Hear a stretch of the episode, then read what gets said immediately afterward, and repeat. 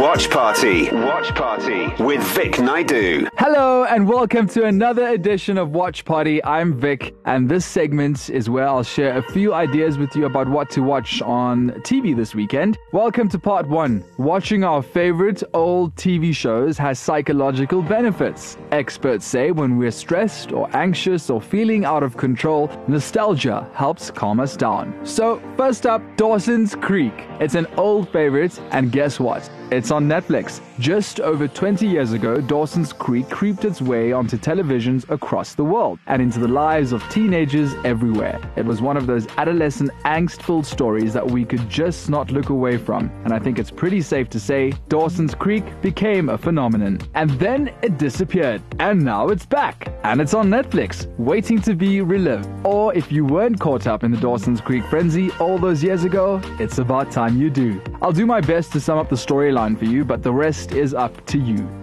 Dawson is a bit of a film obsessed teen living in a fantasy Cape Cod town. He's torn between his obvious attraction to the cool girl, Jen, and his love for the scruffy tomboy, Joey. It's a classic love triangle with Dawson torn between the girls throughout. And what makes it more entertaining is the extent to which the two girls in question are so different from each other. Jen is a little wilder, whereas Joey was, mm, let's say, still a virgin and had a chip on her shoulder about it. Dawson has another best friend, an underachieving prankster named Pacey. Pacey spends most of the first season seduced by his English teacher in a somewhat unsettling story. I just don't think it's a good idea for me to sleep over anymore. Why? You've been sleeping over since you were seven. It's Saturday night. Things change, Dawson. Evolve.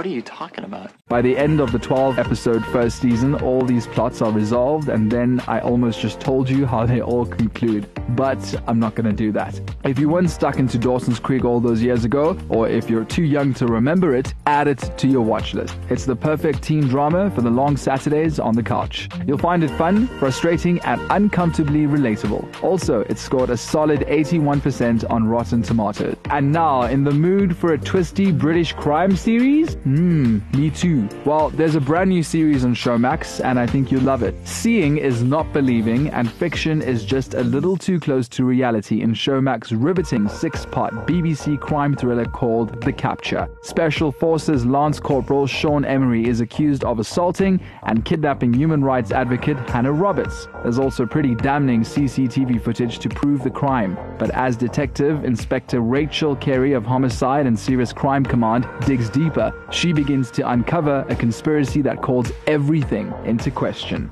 The capture will take you on twists and turns and pull you back around again as you begin to wonder what's real and what's not. You'll spend your time trying to get ahead of the capture, but it will always be one step ahead of you. If you knew what was at stake, you would walk away and pretend this never happened. The capture unpacks the issue of surveillance in modern society and just how many times we are filmed throughout the day, most of the time without our knowledge. The capture features an all star cast of a few names you'll definitely recognize. Critics' Choice nominee Holliday Grainger plays Detective Inspector Carey, along with Golden Globe winner Ron Perlman. It also features Critics' Choice nominee Laura Haddock and Screen Actors Guild nominee Ben Miles from The Crown. The Times dubbed it The Thinking Man's Bodyguard, and The Guardian called it Perfect TV, one of the most cleverly plotted dramas of recent years, billing the final episode as a refreshingly grown up hour of television. Written and directed by BAFTA winner Ben Chanan, The Capture scored a super duper impressive 92% on Rotten Tomatoes. The Capture is on Showmax, and I'd love to stick around, but I'm off to watch it. So hit us up, let us know what you think of the suggestions. Maybe you have some suggestions. Feel free share your watch list reviews and recommendations with us. Email producer Rory at ecr.co.za or hit me up on the socials, Vic Naidoo on Instagram